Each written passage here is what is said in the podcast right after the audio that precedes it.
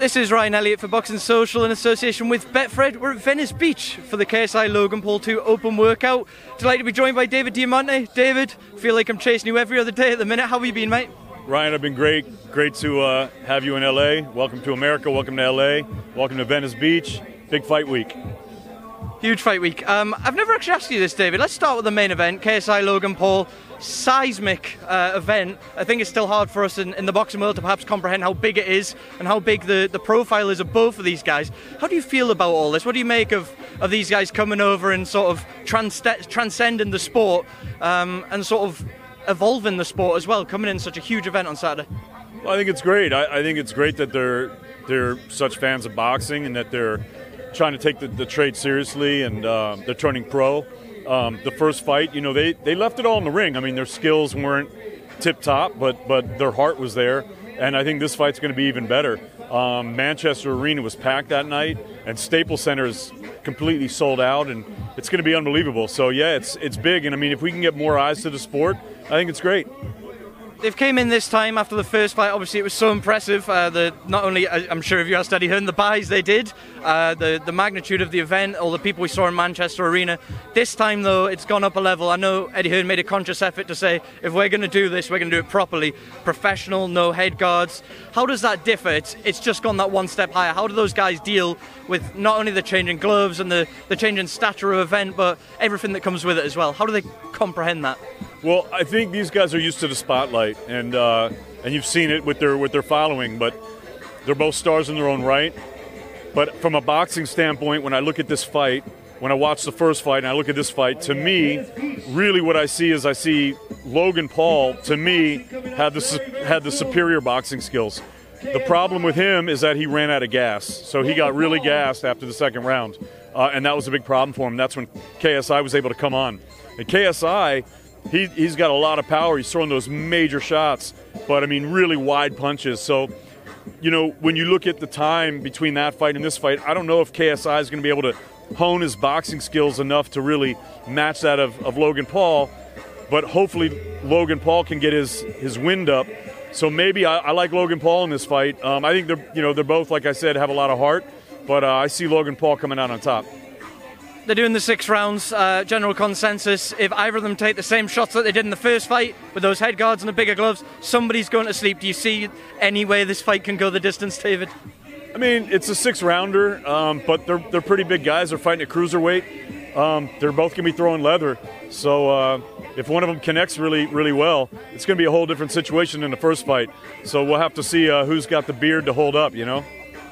There's been a conscious effort from both men going into this to sort of surround themselves with boxing people. JJ especially spoke to Vidal Riley, who obviously works alongside him, cruiserweight prospect Vidal Riley. He's got the likes of Stitch Duran there, Jeff Mayweather, Amr Abdallah. How crucial could that be to have that level of experience around him going into a fight like this? Well, it's huge, and of course Logan Paul's with Shannon Briggs, but again, like I said, if I watched the first fight, Logan Paul really threw some nice jabs. KSI had some really good hooks and stuff like that, but they were kind of wide punches. He seemed to have some power, though. So if he can get the boxing acumen up, then it could be really good for him. So I think it's very important.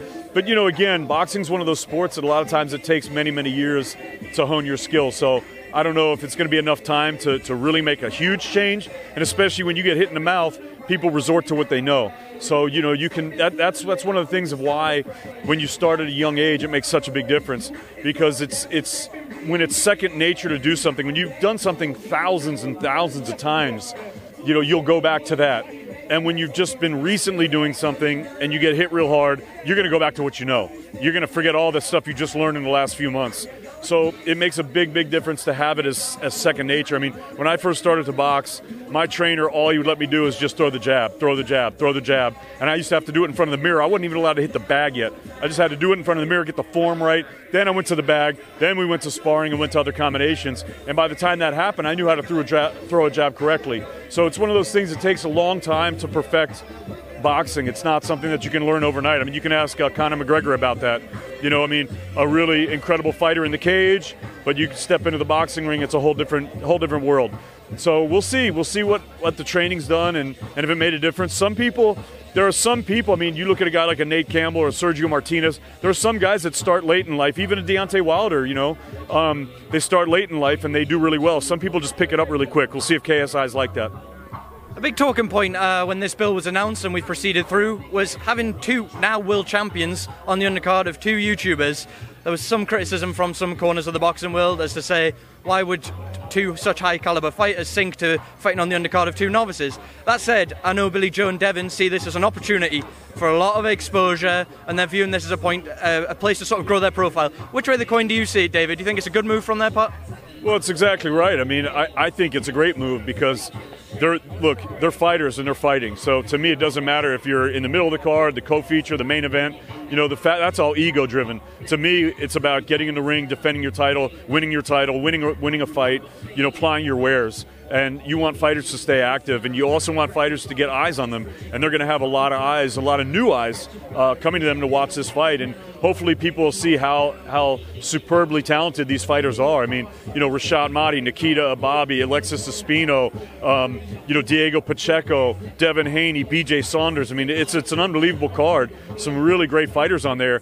And I hope that some of these YouTube fans are going to watch this boxing and say, wow, that's really something special. And hopefully we'll get some new fans to it. So to me, it's really about who's putting the butts in the seats, and that's KSI and Logan Paul.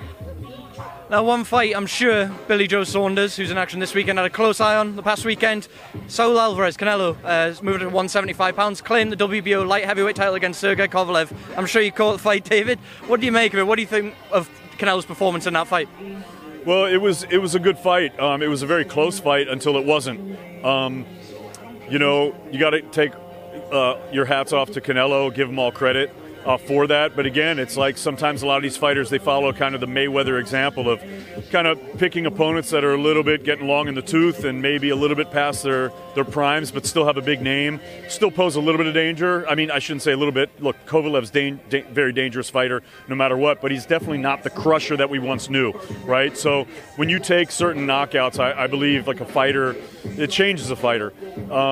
So he's not the same fighter that he was. I think we can all agree to that. You know, if he steps up and fights Beterbiev or fights Bivol or fights Volzdik or any of these top guys in their primes, that's going to be a whole different story, and it'd be really interesting to see that.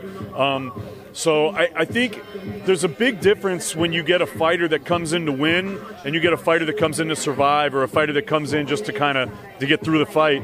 And you could kind of tell by looking at Kovalev's face throughout the fight. I mean, he was very tentative. He was afraid to throw the right hand. You know, he stuck his jab beautifully. But even the jab, he didn't really stick it as hard as he does. He's got one of the best jabs in boxing. It's a really underrated jab. It can be a real power punch. But he was very kind of tentative with it. He threw it a lot, but he was very tentative with it. And he just really didn't let that right hand go. And to me, you're the bigger man. You got to bully that guy. Come in and try to take it. And the other thing, too, when you get a fighter like Canelo, who's a really special fighter, and you know this guy does have power, you know he's got a good chin, good set of whiskers, you know, why not try to get in there and take him out early and impose your will? Because what's going to happen with a fine fighter is, you know, the first part of the fight is really, a lot of it is information gathering. So he's watching Kovalev, he's timing Kovalev, he's seeing things, and he's waiting for that opportunity, and that's exactly what happened. He saw, you know, he watched what he was doing for X number of rounds, and then he just laid it on him. So if you're the bigger fighter and you still are the same guy that you were, I think he comes in and we're looking at a whole different fight. A lot of attention with Canelo since the victory was obviously what comes next, the Cinco de Mayo fight, the big money fight for anyone from 175 right down to 160 if you could even still get down there. A lot of fighters have their eye on that. Billy Joe Saunders fighting on Saturday, he's got a firm eye on that. I just want to know, David, who do you like to see Saul Alvarez face? There's so many options out there. I know there's a couple Brits that want to throw themselves in the mix, but as mentioned, so many different names. Who would you like to see? Well, I think Andrade and Saunders pose too much of a danger for him, and it's like a risk-reward type thing because they're the type of fighters that are very tricky, and I think those guys give Canelo fits, and I think he doesn't want to face them. I don't think their name recognition's as big as he wants. It's a risk-reward type of situation. Again, Kovalev has a big name. He saw the risk down a little bit. New weight class to win a world title. Let me go there. There are a lot of different guys for him to fight at this point. So I think it's going to be really exciting to see who he fights. I think from 160 to 175 and even beyond, he's talking about cruiserweight. So who knows, you know? We'll see. I mean, that's for his management team. But, you know, Canelo is the star of boxing right now. And any fight he's in is going to be exciting. But hopefully he gets the right dance partner. I wanted to get your thoughts on something, David. What did you make of the biggest star in boxing, Saul Alvarez, and Sergey Kovalev as well, having to sit and wait for the UFC to conclude? We knew they were going sort of head-to-head. We thought the times wouldn't overlap. They did. And we saw the biggest star in boxing sat on a sofa waiting for the UFC to finish. They had the UFC on in the arena. What did you make of that? I think there's a lot of different ways to look at it, and I know a lot of people on social media were really down on it, and they were saying it's a bad day for boxing. I don't necessarily agree with that. I think I'm not taking a stand either way, but I look at it in a lot of different ways. In one way, I see what they're talking about, but on the other hand, it really makes, like, America is a different market, and one of the things about America is we have so many different big sporting events on any given night, whether it's college football, college basketball, NBA, MLB, NFL. There's so many different sports, NHL, there's so many different sports happening that I think it's really important for promoters to look at other events that are going on. And I think that there's been so much animosity over the last number of years between MMA and boxing, and I don't really think it's necessary because they're different sports, but they're not mutually exclusive. I mean, they're both combat sports, and I don't see why people can't love them both. It's like rugby and American football. Like they're similar sports, but they're very different. And I'm a big fan of both of them. I think they're both great sports. Same with MMA and boxing. Same with Muay Thai and kickboxing. I think they're all great. Obviously, boxing's my number one passion, but that doesn't mean I don't like to watch an MMA fight or a Muay Thai fight. So the fact that they started to work together, I think it's really great. And I think that it's possible that in the future we might see it go the other way. Maybe there's a boxing match and the UFC has a big fight and they say, let's wait till after this. Supposedly what I've heard is that DAZN subscriptions went up very, very high after that. But I have one thing to say that I haven't heard anyone say, and I have a real big beef with the sport of boxing about this, because to me it's really all about getting the younger generation into it. And when you forget about the UFC and what happened that night, just even on a regular night, fights go on so late that it's hard for young kids to be able to watch boxing. I mean, usually the main fight will walk at 11 p.m., midnight, 1 in the morning. That's really pretty normal. At least, you know, living in New York, that's what you'll see. And if you're a 10-year-old kid, your parents make you go to bed usually. So these kids are missing a lot of these fights. And you know, when I was a kid, we used to watch, the Wild World of Sports and stuff like that. And we'd have a lot of fights in the daytime. And look, it's great to have big events at night, but I'd like it to be accessible to the younger generation. And these kids that want to see the fight live, I think it'd be great if we could have maybe different times and get these kids involved so the kids can watch the fights too, because that's going to be the future of our sport, right? It's the younger generation. So as far as the MMA thing and the boxing, people are going to complain about whatever they want to complain about. Look, the fight went off. It was a big success. A lot of people watched it. It was wonderful. And I think it's great. And you know, the Nate Diaz fight happened and all that, and it is what it is. Final thing before I let you go, David. Huge fight in Japan Thursday evening. We've got the World Boxing Super Series Bantamweight Final. Naoya Inoue in there with Nonito Donaire. Seismic event for the nation of Japan, but all eyes in the boxing world will be firmly fixed upon that fight as well. What's your thoughts on that fight? Well, it's a great fight. Obviously, right now, the monster is just really, pound for pound, one of the greats, and he's just running through opponents like a knife through hot butter. It's absolutely amazing. He's just been a buzzsaw.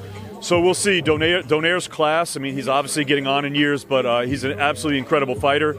And hopefully we get a good fight. But the World Boxing Super Series has been wonderful for boxing. We've gotten a lot of clarity from it. You know, obviously, first with Usyk, then with Callum Smith, just a couple weeks ago with Josh Taylor and Regis Prograis, and now, of course, with Donaire and Inoue. So we're looking forward to a great fight in Tokyo, and can't wait to see what happens.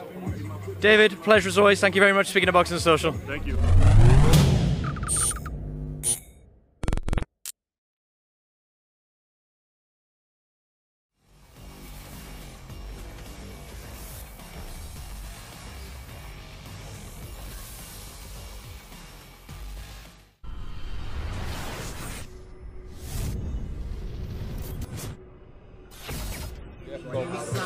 This is Umar Ahmed for IFL TV in association with MTK Global. We're in an okay location of Venice Beach, joined by Matthew Macklin.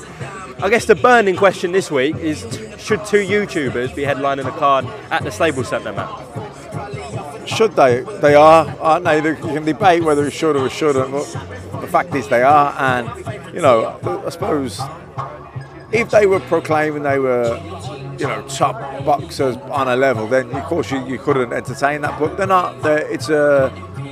They've had a white collar fight. I don't really know the social media YouTube world, but they've got huge following. They've got this bit of needle or beef that they had the white collar fight for. Now they want to do it like a real professional bout. So that's, in order to get licensed, they had to go through the same procedures. I mean, they're both physically fit and well and athletic, as you can see, and they have trained hard. They've been granted a professional license, and because of their profiles, you know, there's a huge event happening at the Staples Centre, at which there are Devin Haney, Billy Joe Saunders, and many other, you know, future world-class fighters fighting on the card.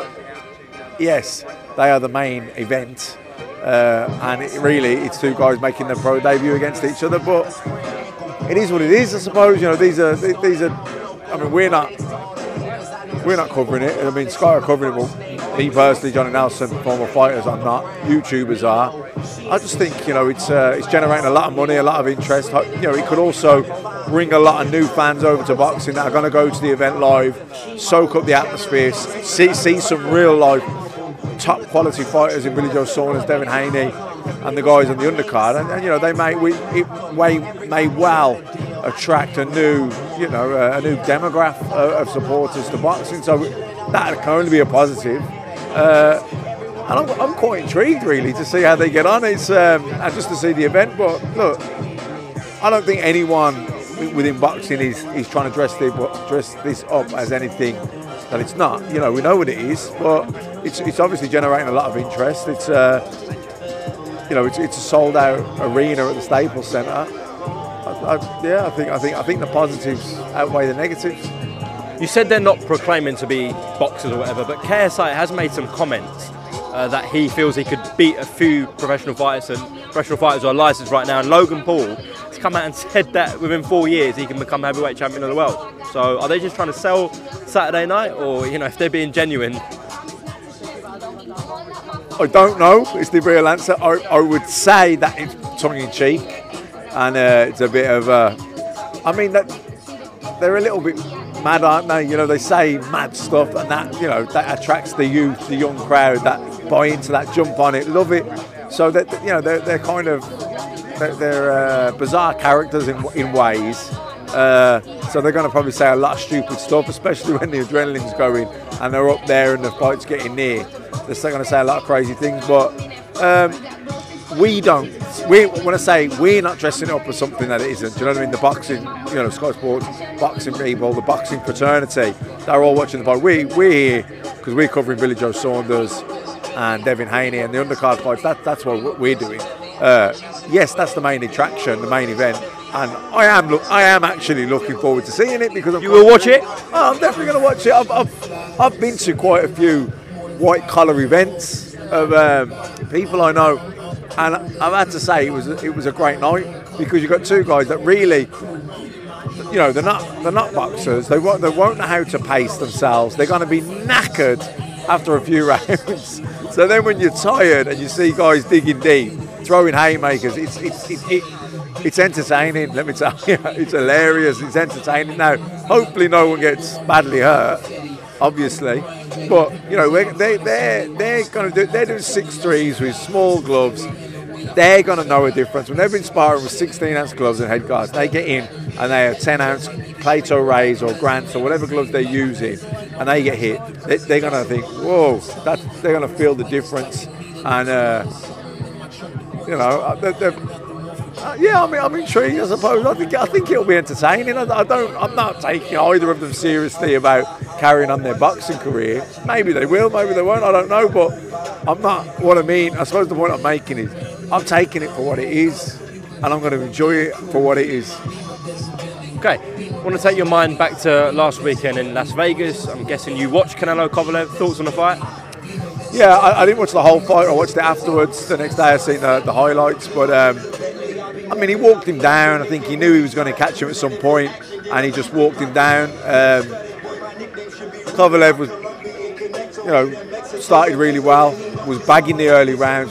Jab was good, kept a good distance, but I think he was winning the battles, but he was losing the war. you know, Canelo was walking him down, tiring him out, and he was going to catch him at some point. And you know, when he did get to him, he went through the gears, and the left hook that finished it was an absolute peach.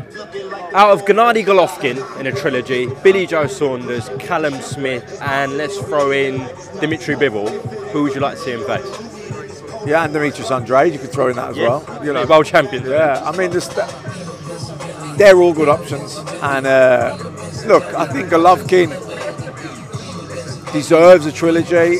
That said, I think Canelo beats him more easily now than the last one. I mean, the last two, first fight I thought Golovkin was robbed. Second fight, I thought Golovkin nicked him. Also, maybe Canelo did. It was a fight that could have gone either way.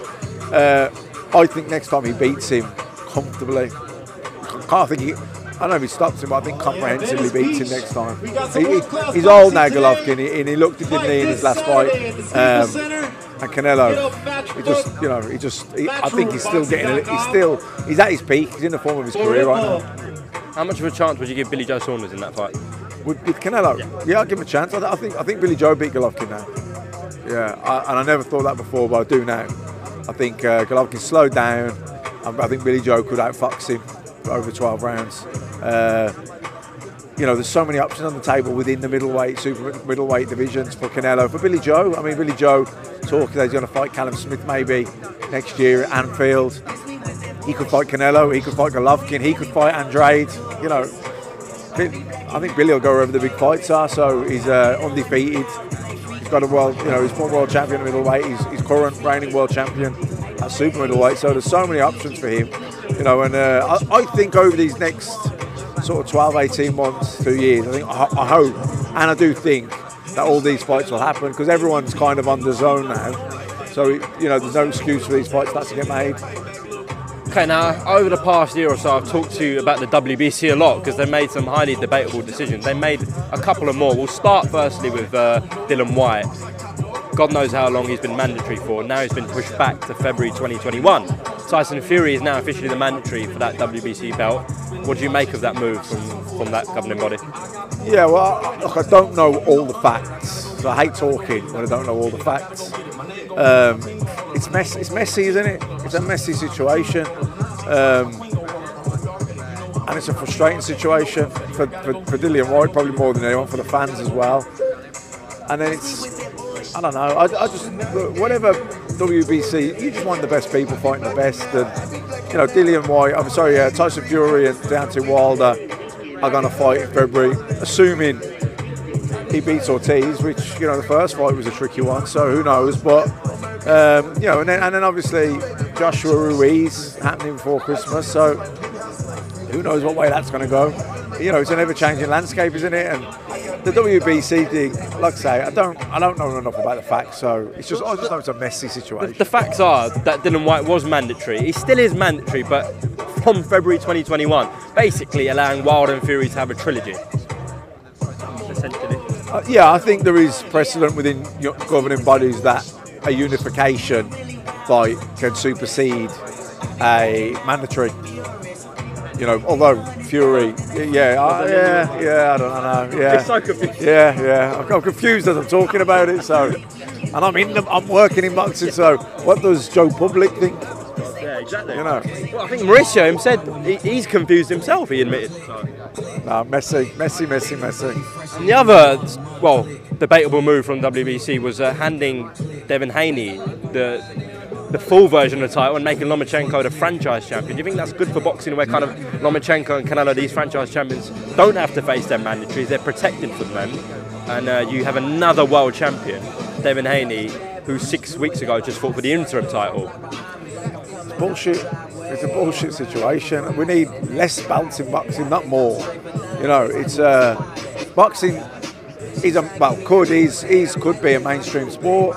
It always was, you know. But if you're a casual fan, look, we are hardcore fans. We're in the industry, and we're confused with situations. So how can a casual fan possibly keep up with that?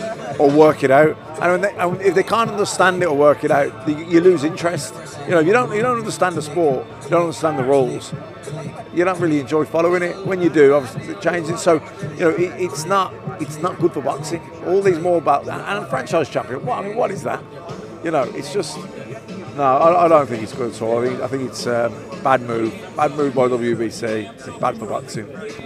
Okay, Matthew Macklin, hopefully we'll be talking more positive stuff throughout the week. Yeah, good catching up with you, and yeah, we'll see you about. Cheers, sure. Cheers, mate.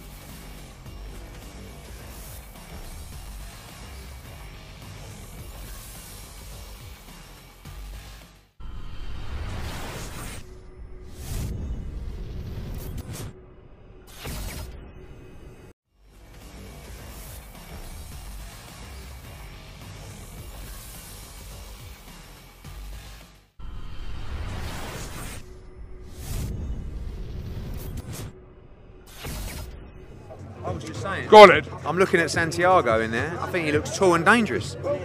I said there's a lot of people saying that they believe he might school Devin Haney on Saturday. I don't know. What do you think?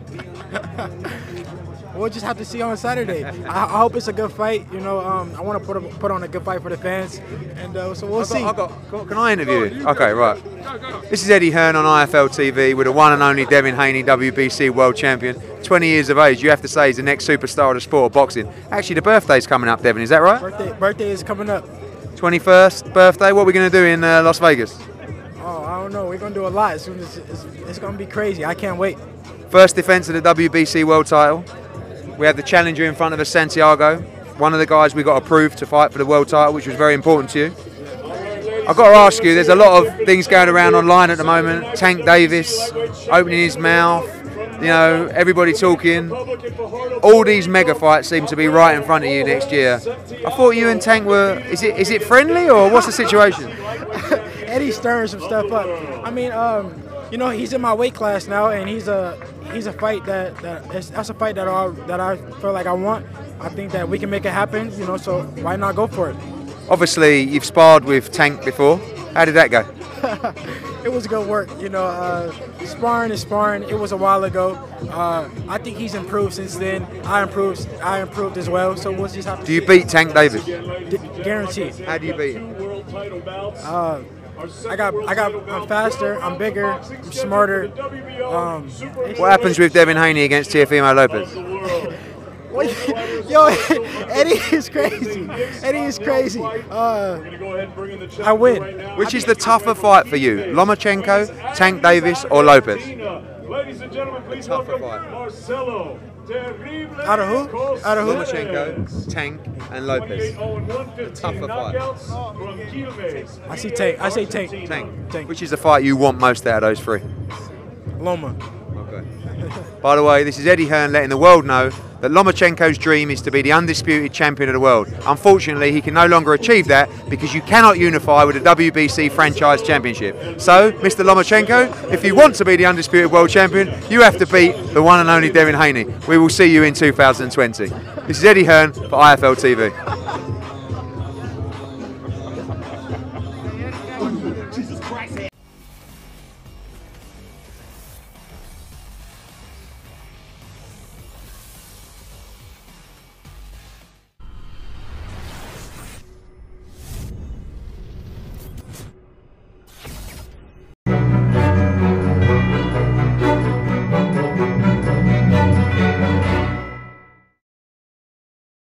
We are here with David Hay, as I say, at the Plaza London Riverbank. Let's switch to modern day boxing and specifically your relationship with Derek Chisora, who you manage, of course. When we did the media lunch earlier, you alluded to kind of a journey towards that WBO heavyweight title. Can you just lay that out for us, kind of step by step, how that will come to fruition? Derek Chisora just won a WBO strap. He just won his Intercontinental title, so he'll be boosted up into those rankings. Alexander Usyk, who's the mandatory for the WBO title, has shown some interest in fighting Derek Chisora after his last performance. Derek loves the sound of fighting Usyk. You know, I think both styles will gel nicely. Eddie likes to fight. Sky likes to fight. I think any boxing fan will love to see the undisputed cruiserweight champion in his first real outing at heavyweight against a well-established on form Derek Chisora. Now, I think Derek Chisora has what it takes to beat Usyk. You know, if they were both the same size, maybe not. But a heavyweight, lean, mean, motivated Derek Chisora, who I believe has a significant physical advantage in this fight, I believe he grinds down and beats and stops Alexander Usyk in a fight that will be very, very fan-friendly.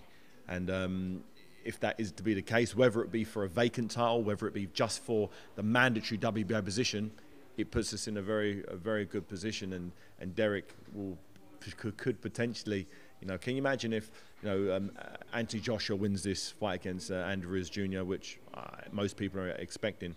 Do you think he'll win that? I think he'll win the fight, yeah. As long as he keeps it long and boxes long and doesn't trade up close. He's the superior long-range boxer. Physical tools, longer arms, quicker feet, better athlete. He should win. If he loses his mind and stands there going slugging toe-to-toe, maybe not, but he shouldn't do that. He should just stick to what he's doing. And Derek was actually sparring with him yesterday, and that's what it looked like he was doing. He said he's been boxing long, he looks in good shape, he's fast, he's agile. So all the right noises are coming from Team AJ for a comfortable points decision. That's how I'd like to see it. So, you know, Derek's in a position where he can go out there and potentially fight for the WBO title, and that for me is, you know, my whole plan with Derek was to get him into that position and for him to finally live the right type of life that will give him the best possible chance. And it seems like all the pieces of the puzzle seem to be coming together. You know, the moon and stars seem to have aligned, and here he is, the best version of himself, in a position where that WBO title may be vacated, and he could fight a fighter who he's got a physical advantage over in a heavyweight title fight at the O2 Arena in February. It's like, this could be it. Can you imagine if Derek Chisora beats Alexander Usyk for the vacant WBO title? It was sending, you know, shockwaves around the world. And then we're talking about unification fights. You know, Derek wants the biggest possible fights. Then it's about who else has got a belt, who wants to unify the belt against Derek, because, you know, it's just a crazy thought that everyone thought I was mad when I started working with Derek. And I said to him, no, if Derek, I know Derek, I know what he's like physically, I know what he's like technically, I've seen him in sparring, I fought him myself, I know how good he is. And if he lives the life, he can achieve so much more than he has done up until this point.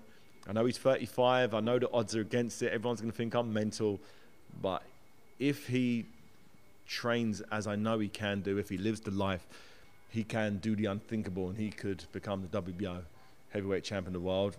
And then once he's got that, then he can start going for unification fights. And, you know, for someone who was considered a journeyman a year and a half ago, people weren't taking him seriously, for him to then potentially be at the top of the pile, you know, it's a crazy thought. And one final question. Two guys you know relatively well, George Groves and Carl Frampton, seem to have become engulfed in a social media war. There seems to be some sort of grudge there that's been made public. Any kind of message to those guys, two guys that you know well and presumably care about? What's been said? Oh, have you not seen any of it? Oh, apparently. So Carl Frampton was on a podcast with Callum Smith and appeared to suggest that George Groves may have quit in his fight with Smith. Groves saw it and blasted back on Twitter, calling Frampton a number of things that I can't say on camera.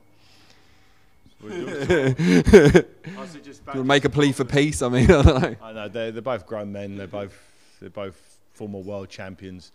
So let them deal with it how they deal with it. It's nothing to do with me. I like them both. They're both great fighters, and it's a shame that, you know, there's some unnecessary beef. Go and have a look at it now. I'm the guy and have a look at it now. Yeah, for sure. Brilliant. Well, we really appreciate your time, and congratulations again on the 10-year anniversary. Cheers. Cheers.